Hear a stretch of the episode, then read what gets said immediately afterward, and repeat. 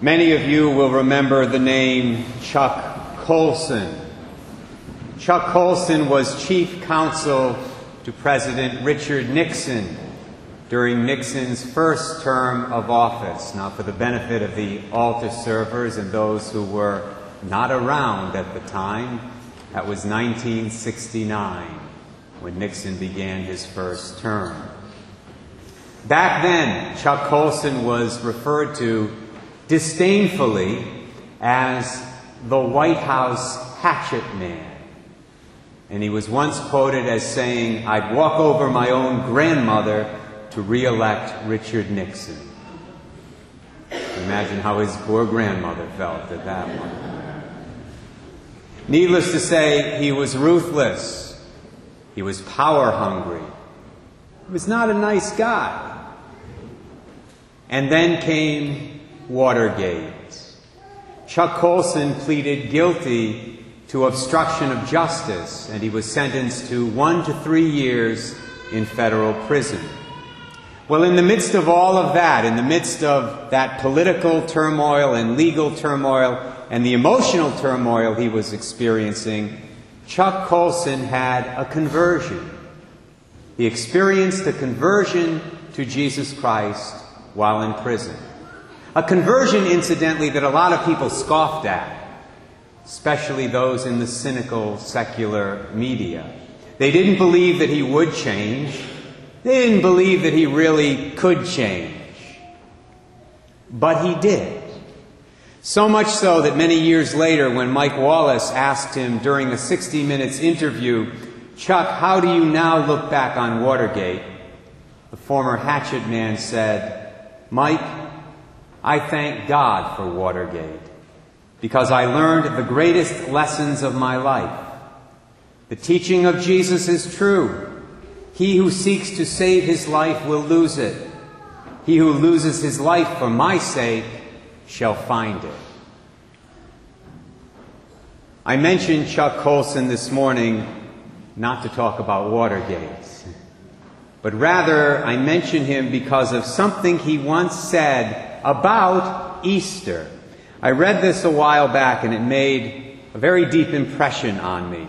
You see, when it comes to the resurrection of Jesus Christ from the dead on Easter Sunday, only one thing matters, my brothers and sisters. Is it true? Did it happen? Did it really happen historically? Or is it a ruse? Did the apostles make it up?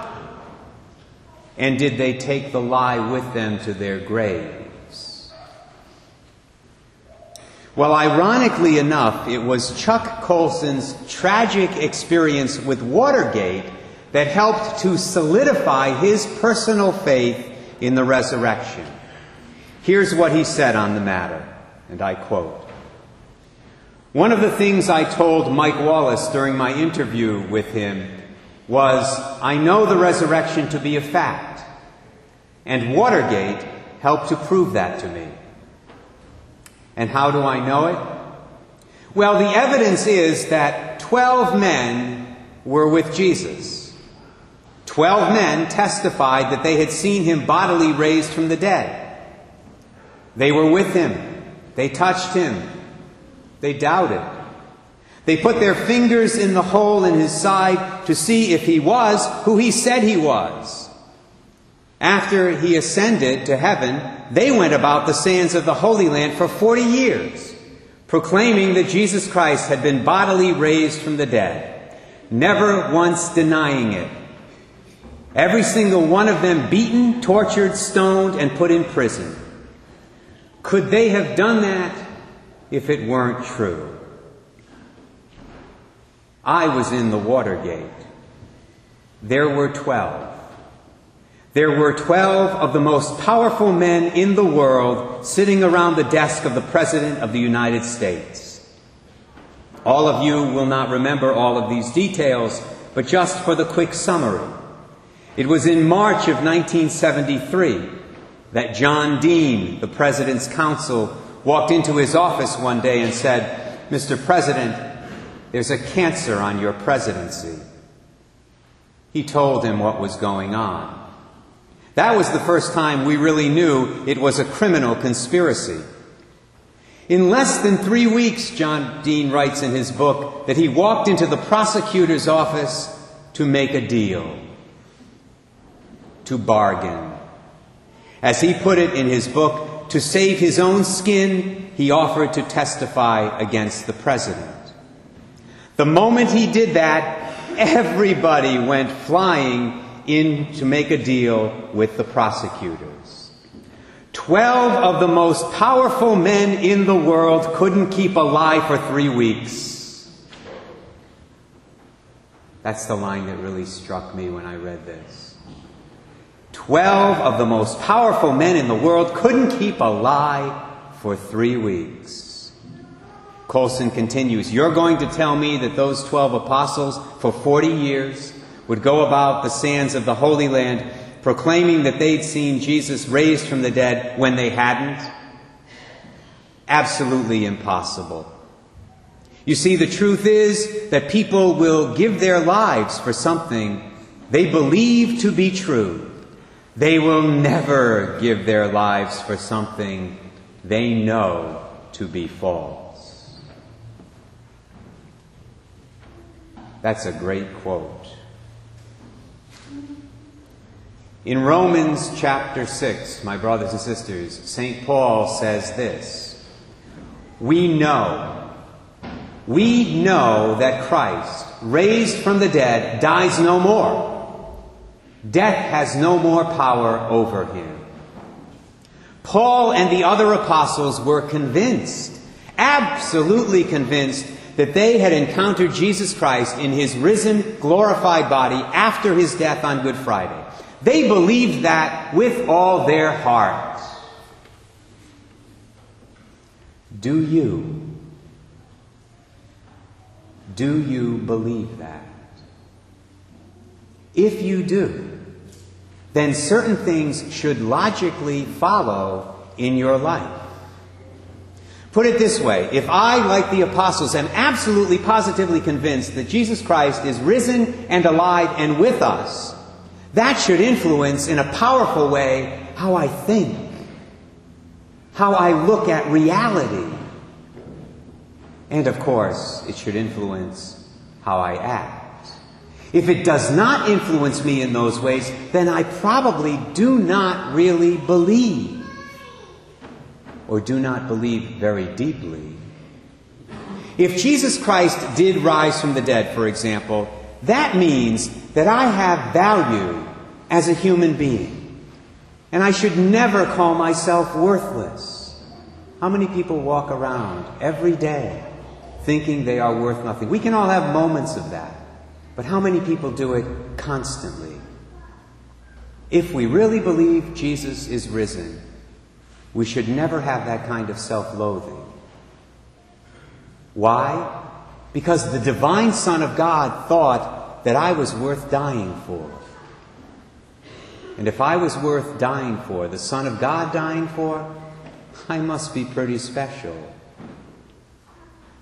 If Jesus Christ really did come back from the grave, and I truly believe it, then I should never feel alone either. Because I never am alone, even when everyone else abandons me, neglects me, ignores me. Jesus Christ, the risen Jesus Christ, is still there. He is with me always, in every circumstance, even in the terrible storms of late March and early April in Westerly. If Jesus Christ really did rise from the dead, then the whole human race has the potential of going to heaven someday.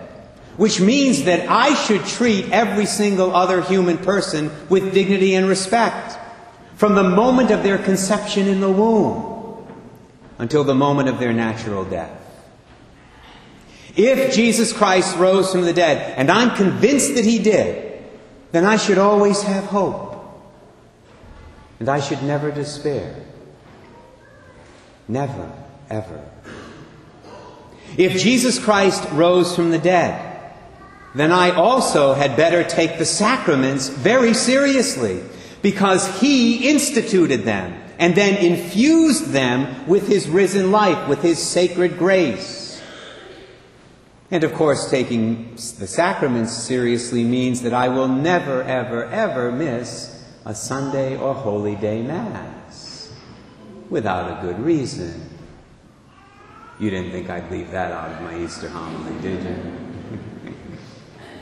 if Jesus Christ really did rise from the dead for the forgiveness of my sins, and I believe that, then I should definitely take advantage of that gift and seek His forgiveness often.